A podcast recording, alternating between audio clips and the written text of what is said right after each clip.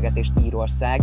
Nagyon sok mindenkit érdekelt és kérdeztetek tőlünk, hogy mégis mennyibe kerül Írországban ingatlan bérlés és további költségek, hogy mivel lehet számolni. Akár ugye most akarsz, vagy később akarsz nekivágni, és Írország lenne a cél.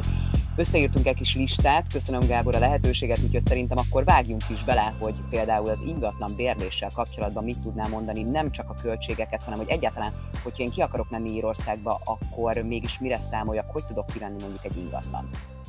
Szia Szilvi, üdvözlöm a nézőket is. Jelenleg Írországban ez a legkomolyabb probléma, ugyanis évek óta ingatlanválságban élünk, szenvedünk, inkább úgy tudnám mondani. Még így is, hogy a vírus miatt most rengeteg munkanélküli van, szerintem munkát könnyebb lenne találni, mint lakást, ugyanis óriási az igény, és nincs elég eh, ingatlan, fizikailag de már rendelkezésre elegendő ingatlan. Eh, óriási jó dolog történt, a vírus egyik pozitív hatása, hogy a turizmus teljesen eltűnt, mint olyan, és így az Airbnb egy, egy ilyen eh, keselyű cég által ugye reklámozott lakások eddig azok visszakerültek a piacra. Tehát egy, egy, egyfajta, egyfajta megkönnyebbülést okozott ez ugye a, a lakáskereső embereknek, de még így is azt kell, hogy mondjam, hogy iszonyat drágán érhetőek el ingatlanok, akár albérlet szempontjából, akár vásárlás szempontjából, illetve még hogyha meg is van mondjuk a pénzünk, maradjunk az albérletnél, ha meg is van a pénzünk mondjuk erre az iszonyatos mértékű albérletre, akkor is több emberrel kell versenyeznünk, hogy ezt megkaphassuk. Tudnál-e akkor példát mondani, Gábor, hogy hol éltek ti, mennyire belváros, mennyire külváros, és hogyha mondjuk én újonnan oda megyek, akkor milyen feltételekkel tudnék kivenni egy olyan ingatlant, amiben ti laktok? Milyen, mennyi kaukciót kell letenni, mivel kell számolnom? Lehet, hogy nem vagyok a legjobb példa ebből a szempontból már. Mi azért vettünk saját házat, hogy spóroljunk az albérleti költségen. Tehát kevesebb, mint a felébe kerül így, hogy megvettük jel- jelzálog hitellel, ugye. Mi Dublin fölött lakunk egy picivel, tehát nagyon-nagyon-nagyon kint, ahhoz képest, tehát mondjuk a belvároshoz képest, de még mindig a megyén belül Dublin megyén belül, és itt, hogyha mondjuk egy ilyen házat, ez egy, ez egy háromszobás ikerház, 112 négyzetméter, ez most durván ilyen 300-320 ezer euróba kerül, hogyha valaki meg akarja venni, tehát durván olyan 101 néhány millió forint, és ezt kibérelni havonta olyan 1600 euróba kerülne durván, minimum. De mivel új ház, ugye lehetséges, hogy le, lehetséges, hogy valamivel drágább lenne. Most ha valaki Dublinban e, szeretne egy ilyesmit, tehát mondjuk a, az, e, az M50-es körgyűrűn belül, akkor ez egy alsó hangon egy 2500 euró minimum lenne, de inkább, inkább több, hogyha jobb környéken van, ahol kint meri hagyni az autót az ember, e, hogyha esetleg valami vadabb vidéken, akkor is 2000 fölött lenne tehát nincsen, nincsen igazából jó döntés. Az embernek el kell dönteni, hogy melyik újjába harap. Minél távolabb megyünk Dublintól, annál olcsóbbak igazából az ingatlanok, de már pár évvel ezelőtt is, amikor mi házat vettünk, akkor néztem utoljára, 80 kilométert kellett legalább menni ahhoz Dublintól, hogy érdemi csökkenést lehessen tapasztalni az ingatlan árakban ami, ami egy óriási távolság, hogyha napi szinten be akar ugye az ember járni, dolgozni. Egyébként a vidékkel a, óriási különbségek vannak, tehát mondjuk egy az ország nyugati felén 5-600 euróért lehet egy ennél sokkal nagyobb házat kibérelni, óriási felekkel, melléképületekkel, de ugye ott nincs annyi munka, nincs feltétlenül autópálya a közelben, tehát a víz a földből jön, és nem elérhető normális internet, valahol elérhető, csak ugye előfordul az is, hogy nem, főleg a nyugati parton nagyon előfordul, tehát mindenkinek el kell döntenie, hogy mi a fontos. Aki tud munkát találni vidéken, ő neki nyilván nem kell ragaszkodni a Dublinhoz, viszont mivel nagyobb város, több a lehetőség, ezért nyilván a legtöbben mégis próbálnak itt maradni a közelben. Tudsz-e abba tanácsot adni, hogyha mondjuk valaki családostól szeretne nekivágni Írországnak, a, és hát ugye se munkahelye nincsen még, tehát nekivág Írországnak, nincsen ugye konkrét munkája, kimegy, akkor hogy kezdjen neki, hogy próbáljon meg rögtön kivenni egy házat, amit szeretne, vagy inkább kezdje valami átmenetivel, és akkor utána, amikor már munkatapasztalata van, akkor könnyebben ki tud venni, könnyebben tud bérelni ingatlant. Ez egy nagyon bonyolult kérdés, attól függ ugye, hogy ki mivel jön ki, vagy mire jön ki. Ugye a, a kezdő tőke is ebből a szempontból változhat, illetve nagyon fontos. Azt szoktuk általában mondani, meg tanácsolni az írországi magyarok csoportban, hogy semmiképpen se jöjjön senki családdal, hogyha bizonytalan környezetbe érkezik, tehát ha mondjuk nincs kint az unokatestvére, a sógora, az akár ki, akihez ugye tud menni, hanem jöjjön ki valaki egyedül, potenciálisan az, aki könnyebben fog tudni munkát kapni, illetve több pénzt fog tudni potenciálisan hazavinni, majd ő alapozzon meg itt egy, egy stabil életet, valamennyire stabil életet, bírjon kibérelni egy házat, ugye bírja megvenni az alapvető szükségletekhez elegendő dolgokat, és majd hozza ki a családot utána, nagyon sokan vannak, akik eh, szeretnének jönni családostól, akár Angliából át, ugye, akár Magyarországról, és eh, nem győzzük lebeszélni őket, pont a, a jelenlegi helyzet miatt, hogy ne, ne, ne, ne együtt gyertek. Sokkal nehezebb ugye három-négy embert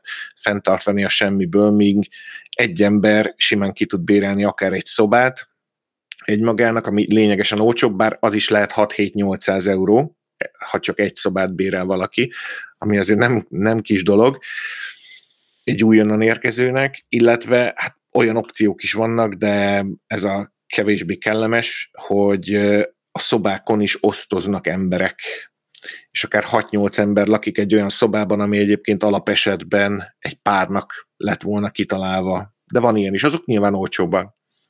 Tehát aki egy hátizsákból meg tud élni ilyen kollégista módra, annak vannak azért lehetőségei. És hogy kell elképzelni, hogy mi az, amit kérnek például egy albérletnek a kibérlésénél. Tehát most nem arra gondolok, hogy hogy munkám legyen, hanem például, hogy általában mennyi kaukciót szoktak kérni, vagy hogy milyen feltételek szoktak ezzel kapcsolatban lenni. Általában egy havi kaució az elég szokott lenni, aztán a papír munka az már, az már változó lehet, tehát a nagymamától DNS mintán át a vizelet mintáig, bankszámla kivonatig, bármit, ugye, minél több minél több papírral rendelkezik az ember, ugye az, az annál jobb. Most de ez alatt ugye bankszámla kivonat, az teljesen biztos egy igazolás a munkahelytől, vagy a munkáltatótól, hogy ugye alkalmazásban áll az ember, az mindenképpen hasznos, illetve érzékeny dolog nagyon, de nem árt, hogyha egy pár havi bankszámla kivonatot is az ember mellé kell. Nem feltétlenül biztos az, hogy legális, hogy kérik, de mi tőlünk is kérték annak idején a múltban, és minél nyitottabb az ember, annál jobb. Tehát én, ha meg tudom mutatni a landlordnak, a tulajdonosnak, hogy nekem egyébként stabilan érkezik be jövedelmem, és én abból költök is dolgokra, és látja azt, hogy villanyszámlát is mondjuk levonták a bankszámla kivonatról az előző házban, meg látta azt, hogy mondjuk az előző landlordomnak elutaltam az albérleti díjat, akkor ez ugye mindenképpen pozitív valamint van itt egy olyan dolog, egy ilyen régmúltból itt, itt, itt maradt dolog, hogy előző landlordtól való referencia, ami azt jelenti, hogy általában csak egy telefonszámot szoktak kérni, ott fölhívják a landlordot, és megkérdezik, hogy fizető ember volt ez a Gábor, meg egyébként mennyire durta szét a házat, de ha te mondjuk ide szeretnél jönni Írországba, akkor megadhatnál engem, mint előző landlordodat, és, és, és azt mondunk, amit akarunk. Tehát ez egy igazából egy, egy, egy borzasztó bugyuta rendszer ebből a szempontból, tehát emiatt ne aggódjon senki. Sokkal fontosabb az, hogy legyen munkahelye, illetve e, valami kis bankszámla történetet föl tudja mutatni, de egy újonnan érkező embernek ez nincs. Úgyhogy ezért is célszerű egy szobabérléssel kezdeni.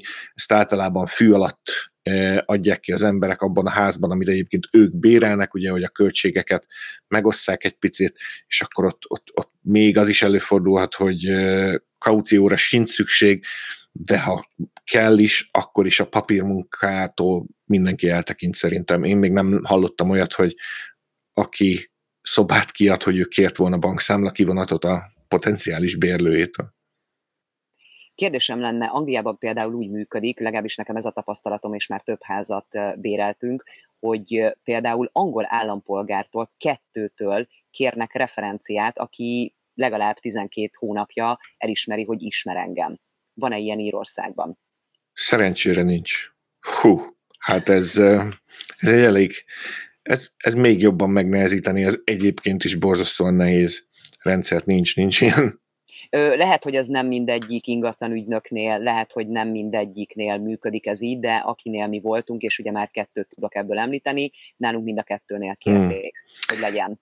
Tudom, hogy kérnek ilyet állampolgárságnál, kérnek ilyet, amikor fegyver tartási engedélyt kér az ember, illetve biztos van még ilyen papírmunka, ahol, ahol ezt kérik, ilyesmit, de egyébként nem, hál' Istennek az ingatlanbérlésnél nem.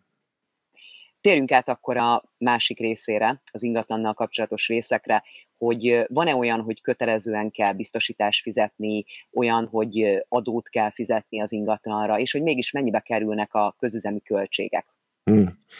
Ami biztos, hogy van ilyen, hogy házadó, de például nekünk lassan két éve, hogy megvan, és még mindig nem jött róla papír, de ez valami 100-200 euró senkit nem érdekel. Tehát ez egy, ez egy borzasztó e, aprólékos valami. Amíg az ember bérel, addig ugye a, a köznyelv úgy tartja, hogy a landlordnak ugye úgyis van biztosítása, de az ugye az ingatlant fedezi, illetve hát a landlord ingóságait, ilyenkor erre van lehetőség, hogy az, az, az ember a saját ingóságait bebiztosítsa. Mi egyszer-kétszer csináltuk, miután ellopták a biciklie, biciklieinket, de de egyébként nem, nem hiszem, hogy túlságosan népszerű.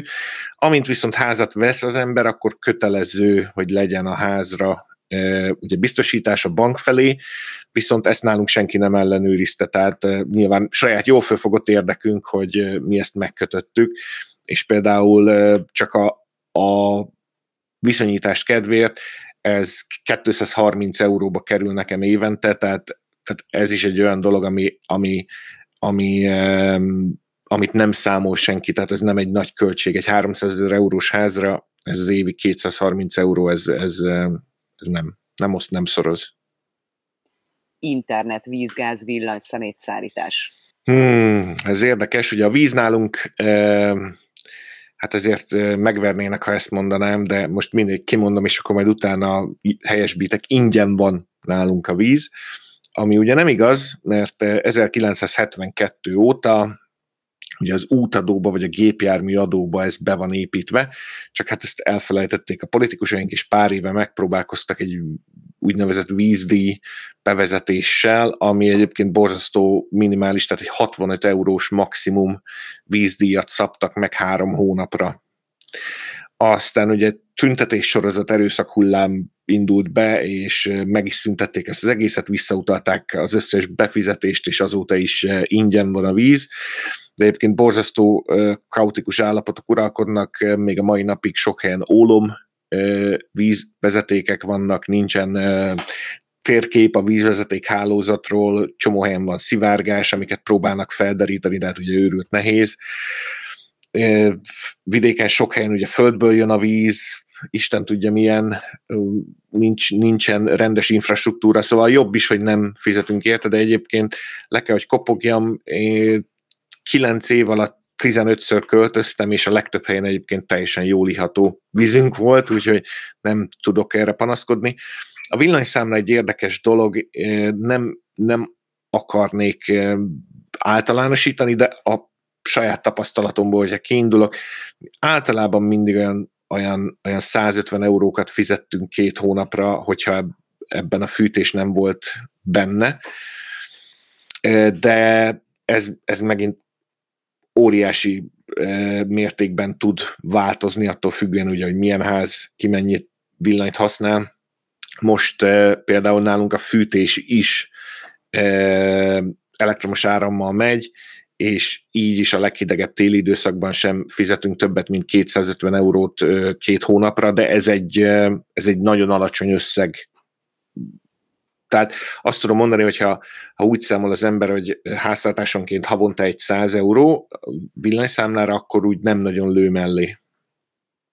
Internet. Milyen amúgy az internet lefedettség Írországban? Hú. És mennyibe kerül? Érzékeny probléma, ugye, mert infrastruktúrára van szükség hozzá, Írországban ez pedig hát hol van, hol nincs. Dublinban és környékén ugye most már egyre inkább elérhető ez az 1 gigabit per másodperces maximum sebességű üvegszálas kábelen futó internet, és az most terjed ugye szerte az országban.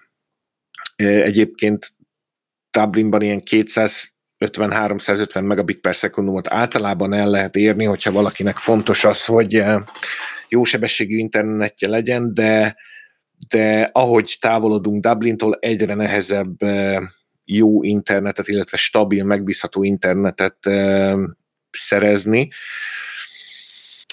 Ott azt tudnám mondani, hogy ez a havi 50 euró környékén már elérhető korlátlan és minimum 100 megabit per másodperces maximum sebességű internet, de nagyon függ attól, hogy hol lakik az ember, tehát mi jártunk úgy, hogy a mi utcánkban még nem, másik utcában már igen volt gyors internet, tehát ilyen, ilyen kőkorszaki állapotok is tudnak uralkodni, tényleg nagyon, nagyon nagyban függ attól, hogy hol lakik az ember. Mondjuk nekem például mindig szempont volt, de én kakuk tojás vagyok ebből a szempontból, nekem mindig fontos volt, hogy ahova költözöm, ott elérhető legyen gyors internet, de ez általában nem igazán elsődleges szempont a legtöbb embernek.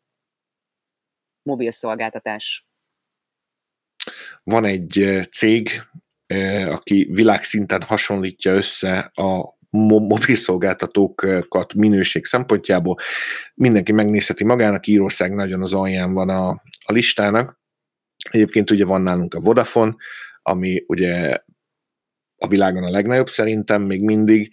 Aztán van nálunk ugye a Tree, ami ugye Angliában is van, meg mi van még? Van egy, egy ír, egy másik szolgáltató, illetve egy csomó virtuális szolgáltató. Angliához képest még mindig botrányosan sokat fizetünk mi Írországba a mobiltelefon számlánkra, de egy rengeteg virtuális szolgáltató higította föl a piacot, tehát már ilyen 15 eurótól havonta a Tesco mobil segítségével már el lehet érni korlátlan internet használatot, meg korlátlan perc, korlátlan SMS és hasonlók, de ugye a határa csillagoség, amit én tudok, ami nekem van, az a 80 eurós csomag a Vodafonnál, annál drágábbat én Írországban még nem láttam, és akkor ebbe például most van 60 gigabájtnyi internet, korlátlan mobil hívás, mobil és vezetékes hívás bárhova Európában, meg Amerikában, meg Ausztrál. Tehát a, a modern világba bárhová telefonálhatok eh, igazából gondolkodás nélkül, egy telefonnal, és, és még a jó Isten tudja, rengeteg minden van ugye benne, és akkor innen, ahogy haladunk a havi 80 eurótól lefelé, annál jobban szűkülnek a lehetőségek. Egyébként, aki, hát itt nem ritka, hogy az embereknek kettő, három, négy mobiltelefonjuk van, mert ugye az egyikkel használják Írországban, a másikat csak ha Magyarországra telefonálnak, a harmadikat, hogyha akár, tehát megoldják az emberek, ezt olcsón meg lehet egyébként oldani a hazatelefonálást Magyarországra ma már, de, de valahányszor véletlenül elcsípek egy angliai mobil telefon szolgáltató reklámot, akkor mindig, mindig nagyon dühös leszek, mert hogy sokkal, sokkal olcsóbb, ugye. Magyarországhoz képest viszont, meg én azt, azt kell, hogy mondjam, hogy Írország az olcsóbb, tehát szerintem mind a fizetésekhez képest, mind egyébként a szarifákat nézve úgy általában jobban jár, jobban jár itt az ember. Nézzük az autóval kapcsolatos költségeket. Mennyibe kerül mondjuk egy autó, hogyha ezzel kapcsolatban tudsz nekem információt mondani, tehát lőjünk be valamilyen kategóriát, üzemanyag, és egyáltalán egy autónak a fenntartása, akár a szervizelése, vagy akár az, hogy milyen adókkal jár ez a dolog, hogyha saját autód van. Hát függ, hogy ki, ki milyen autót szeretne, milyen autót szeretnél, szívem, nézzük meg. Mondjuk akkor nézzünk egy példát, mondjuk egy 10 éves S40-es Volvo kategória körülbelül, hogy ennek milyen ára van, Hú.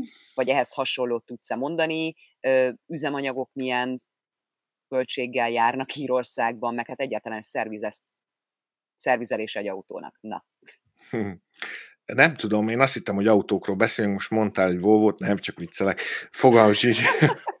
Fogalmam sincs egyébként, hogy tíz évesen mennyibe kerülne, de az biztos, hogy még mindig megérni Angliából beimportálni, ugyanis ezt szokták ugye csinálni az emberek, mondjuk nem feltétlenül biztosan, amikor tíz éves, nem tudnék neked erre árat mondani, de az biztos ugye, hogy, hogy az angliai autóbiznisz még mindig megy. Amire viszont tudok mit mondani, az a, az a vele járó költségek. Ha mondjuk egy újonnan érkezett ember jön Írországba, és ő első autót szeretne, akkor van egy-két biztosító, amelyik elfogadja mondjuk az otthonról hozott bónuszigazolást, de inkább ez a ritkább, és az a valószínűbb, hogy, hogy nulláról fogja kezdeni, és aztán horribilis összegeket el tudnak kérni. Most értsd ez alatt azt, hogy 2500 és 4500 5000 euró között ez bárhol lehet az éves biztosítás egy autóra. Aztán vannak erre is különféle jó angol biztosítók, például a Boximo nevű biztosító, amelyik beszerel egy kis készüléket az autóba, ami méri, hogy versenyzel, hogy fékezel, hogy gyorsítasz, mit csinálsz, hogy kanyarodsz, és akkor ugye bónusz kilométereket ad, és ezért cserébe ugye olcsóbb lehet a, a biztosítás, de azt kell, hogy mondjam, hogy, hogy ez a két-három ezer euró az egy ilyen általános kezdő biztosítási díj. Nagyon fontos az autó életkora. Volt olyan időszak, amikor 15 évnél idősebb autókat például, hogyha te vettél, mint, mint sokadik tulajdonos, akkor nem volt hajlandó a biztosító biztosítani, mert hogy az már túl öreg. Ezzel is próbálták ugye egy picit e, serkenteni az új autó vásárlás iránti kedvet, ami hát egyébként itt Írországban egyébként is óriási, tehát rendkívül, rend, rendkívül sok-sok autót adnak el újonnan kedvező konstrukciókkal, de a biztosításon túl ugye még ott van ez az úgynevezett gépjárműadó, ami hát minél újabb az autó, annál kisebb, tehát mondjuk az én autóm az egy, egy 8-as hibrid, tehát 1,1800 köpcent is, erre én fizetek 190 eurót egy évre ilyen képjármű adó címszó alatt, de amikor egy 2200 köpcentis Mazdám volt, e, dízel, arra is ennyit fizettem, ezek mind, tehát vadonatúj autókról beszélünk, míg ha mondjuk e, van az embernek egy 10 éves 520-as BMW-je, hát akkor ez lehet, nem tudom pontosan meg lehet nézni, de ilyen 1800 euró is lehet akár ugyanez éves szinten, mondván, hogy öregebb autó, ugye magasabb a károsanyag kibocsátása, ami hát nyilván nem igaz, nem minden esetben igaz, ugye hát nyilván autó függvénye.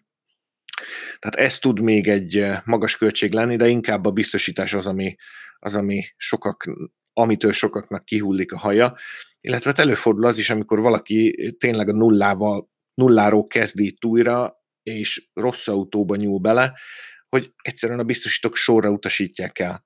Ugye erre is van ilyenkor egy megoldás, egy állami segítségnyújtás erre az esetre, hogyha három biztosító elutasít, de hát ezt nagyon kevesen ismerik, ugye nem igazán élnek az emberek ezzel a lehetőséggel. És én azt szoktam mondani, a biztosításnál mindig számít, ugye nagyon sok minden, nagyon furcsán gondolkoznak a biztosítók, tehát például e, egy autó típusnak ugye a, az előzményei, a, hisz, sztoria nagyon fontos, tehát hogyha mondjuk egy Nissan Mikrát akar venni valaki első autónak, amit úgy szoktak általában hirdetni, ugye, hogy ideális első autó, hát ez nem igaz, hiszen rengeteg Nissan Mikrát loptak már el, rengetegen okoztak balesetet Nissan Mikrával, tehát innentől kezdve a biztosítóknak óriási rizikót jelent, ha valaki Nissan Mikrát vesz. Míg mondjuk egy Volvo S40, amit egyébként nem nagyon vesz ember a világon, jó, csak viccel, de, de ugye az már egy lényegesen kisebb rizikót jelent a biztosítónak pusztán azért, mert nem olyan népszerű. A kedvenc autóm a Volvo, úgyhogy... Bocsát, tudom, éreztem, azért is, azért is szívom a véred egy picit vele. Igen, kezdtem érezni, és így gondolkodtam, hogy S40-es, nem nagyon veszi senki. Uh-huh, jó, oké. Okay. Na, lépjünk tovább. Üzemanyag. Hogy néz ki? Hogy néznek ki az üzemanyag? E, most ugye emiatt a, az olajválság, mert nem is tudom, lehet a válságnak nevezni, ugye emiatt a kis politikai, diplomáciai csatározás miatt, ugye, ami történik a világban jelenleg, lecsökkent itt is az üzemanyag ár, most ilyen 1 euró 20 cent körül van egy liter benzin, ez körülbelül az a tíz évvel ezelőtti szint, mint amikor, amikor én ide kijöttem, de ennél, ennél lejjebb valamiért nem akar menni. De többször fordult az elő, hogy Magyarországra hazautaztam, és folyamatosan azt láttam, hogy Jézus, ami drágább a benzin, mint Írországban. Tehát ez nem egy, nem egy számottevő költség, mondhatjuk így az üzemanyag mondjuk még itt a vírus helyzet előtt, mondjuk egy évvel ezelőtt, tehát biztos az is ugye változtatta ilyen szempontból, hogy mennyi volt, vagy mire emlékszel, hogy talán melyik volt a legmagasabb eddig, amire emlékszel? Hmm. Nézd, úgy tudom ezt neked összehasonlítani, hogy 45 euróba került, hogy telerakjam az autóm benzintankját előtte, most megkerül 40-be.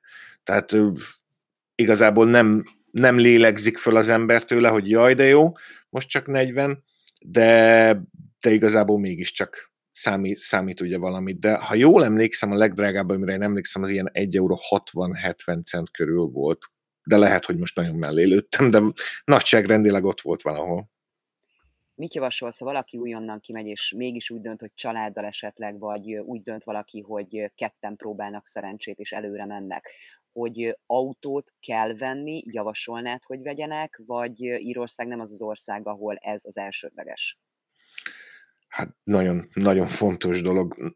Rengetegen megélnek egyébként autó nélkül, ez nagyon érdekes, vidéken is és Dublinban is, de én elsődleges fontosságúnak tartom, hogy itt tömegközlekedés, mint olyan, nem nagyon van. Van, ugye főként ugye Dublinban van, de borzasztó rossz hát eh, nem működnek a, tehát olyan, mint eh, menetrend, az egy ilyen jelzésértékű valami, eh, föld alatti nincs, villamos vonalból kettő van, most már ezek össze vannak kötve, de korábban még össze, se voltak kötve, tehát sétáltál egyiktől a másikig jó, jócskán, egy 15-20 percen. A buszközlekedés az katasztrofális, tehát a, a város központ az átszálló csomópont, tehát könnyen előfordulhat az, hogy a nyugati részről le akarsz menni a déli részre, de ez a fél órás út két órába fog telni, mert először be kell menni a városközpontba, és utána onnan tudsz csak lemenni. Tehát nem igazán jó, nem igazán megbízható, és ugye az időjárás is itt olyan, hogy inkább inkább nem akarnak az emberek ugye túl sokat várni a buszra, ugye az eső meg a szél miatt, sokszor, tehát nagyon fontos, illetve hát, hogy az ember, hogyha szét akar nézni, már pedig ugye e, egy idő után eljön az, amikor már egyébként van stabil munkája, van mit ennie, nem kell a számlák miatt aggódni, hát akkor nézzünk most már szét ebben az országban, hogy egy autóval ez e, nyilván sokkal inkább e, megvalósítható. Neked is jó volt, nem beraktad a székedet az autóba, elmentél a mm, igen, igen, igen. Most itt a Moher szikláknál vagyunk egyébként, aki nem ismerné meg. És a változatosság kedvéért süt a nap, látjátok, hogy fénylik az arca.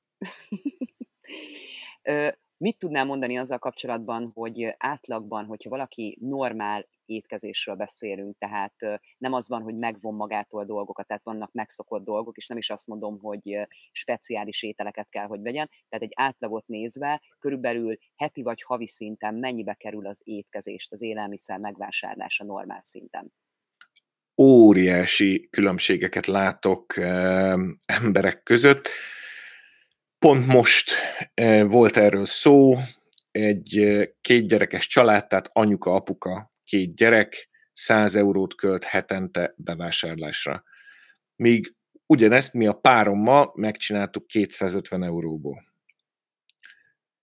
Hogy mi? Te, igen, tehát jó, nem, nem mondom azt, hogy minden héten 250 eurót költünk, de hát beszalad ilyen, É, tehát, tehát óriási különbségek vannak, tehát az emberek annyira tudnak, ha akarnak, okosan vásárolni, hogy az valami őrület, míg, míg az embernél előfordul az, hogy besétál rossz boltba, rosszul nyúlod a termékekhez, félig sincs a bevásárlókocsi, és 250 euró, és így nézel szét, hogy úristen, mit törtem szét, vagy, vagy mi történt, mitől kerül ez most ennyibe. Tehát óriási különbségek vannak, nyilván az egyéni igények is eh, borzasztó nagy mértékben befolyásolják, ugye van Lidlink, van Aldink, eh, van Tesco, eh, amit ugye mindenki ismerhet, és ugye a Lidl és az Aldi az, ami, az, ami ugye a legolcsóbb, és akkor onnantól felfelé a Tesco az itt érdekes módon egy ilyen eléggé, eléggé nívós és drága valaminek számít, de még nem ez a legdrágább, nyilván. De ott, ott mondjuk borzasztó könnyű azt a heti 250 eurót csak így puff, elkölteni, gondolkodás nélkül különösebben. Amúgy a hogyha nem heti bevásárlásról beszélünk, hanem mondjuk azt nézzük, hogy mennyibe kerül egy reggeli, egy ebéd, egy vacsora, hogyha ugye elmegy az ember, ott is, ott is nagyon sok a különbség. Ugye a, szokták mondani, én borzasztóan mérges voltam emiatt, de szokták mondani, hogy honnan ismered meg a magyar turistát a repülőtéren, ugye a rántott húsos zsömléről. Hogy ő hozza otthonról, mert hát nem költ, de, de fú, fú, de mérges voltam, amikor, amikor ezt mondták nekem régen de egyébként így van, de a, egyébként meg abszolút uh, nyugatias árak vannak, tehát mondjuk egy, egy 5-10 euróból lehet úgy átlagosan megreggelizni, hogyha egy full Irish breakfastot akar valaki, ugye akkor az durván olyan 10 euró környékén mocorog, ugye a Subway például az egy, én szerintem egy borzasztó jó referencia, bárhova megy az ember a világon, Magyarországon is van, itt is van, meg mindenhol, ott 6, 6 euró 20 cent talán ugye a nagy szendvics, aztán egy ebédet egy ilyen, egy ilyen laza ilyen éttermi környezetben elkölteni, azt tudom mondani, hogy ez olyan 10-15 euró környékén van, hogyha valaki ezt nagyon szeretné, de nyilván itt is lehet 5 euróért venni egy jó szendvicset, hogyha valaki ezt szeretné. Aztán ugye a gyors kajának itt óriási hagyománya van. Nyilván, hát ugye, a, hogyha valaki Angliában él, akkor nem kell bemutatni, viszont a magyar ember az én szerintem elszörnyed azon, hogy itt mennyire nem főznek egyébként az emberek úgy általában is. Van, aki éveken át nem esik, nem eszik más, csak ugye gyors kaját. Ez számomra nagyon sokáig földolgozhatatlan dolog volt, de ugye van, van, van minden, van Domino's pizzánk, van kínai, van táj, van arab, mindenki megtalálja, amit akar, és én ott is azt látom egyébként, hogy az utóbbi időben szoktam rá, egy picit, nagyon, de azért feszül a póló rajtam. E, például egy, e, egy esti vacsorát egy ilyen kínai tékövéből ilyen 10 euró környékén egy főre meg lehet oldani, kivéve, hogyha egy Spicebox-szal beíri valaki, ami 6 euró egyébként, eh, és egy eh, szuper, szuper jó kaja. Tehát, hogyha összeszorozzuk ugye ezeket, hogyha most beszéltünk a reggeliről, ebédről, vacsoráról, és ezeket összeadogatnánk, és felszoroznánk egy hétre, nem biztos, hogy jobban megéri bevásárolni, mert ugye még azzal rengeteg munka is van, de nyilván az otthonról hozott, a Magyarországról hozott program miatt mi is ezt csináljuk. Hát csak egészségesebb, csak normálisabb az, az hogyha az ember főz is itthon. Én ezek után egy kicsit is éheztem, úgyhogy most elbúcsúzok, hmm. tartsunk egy kis szünetet, hm, Igen. és akkor hamarosan Igen. folytatjuk, mert még bőven van kérdésem. Köszönöm szépen, akkor szia, szia! Köszönöm én is, szia! Szia, szia!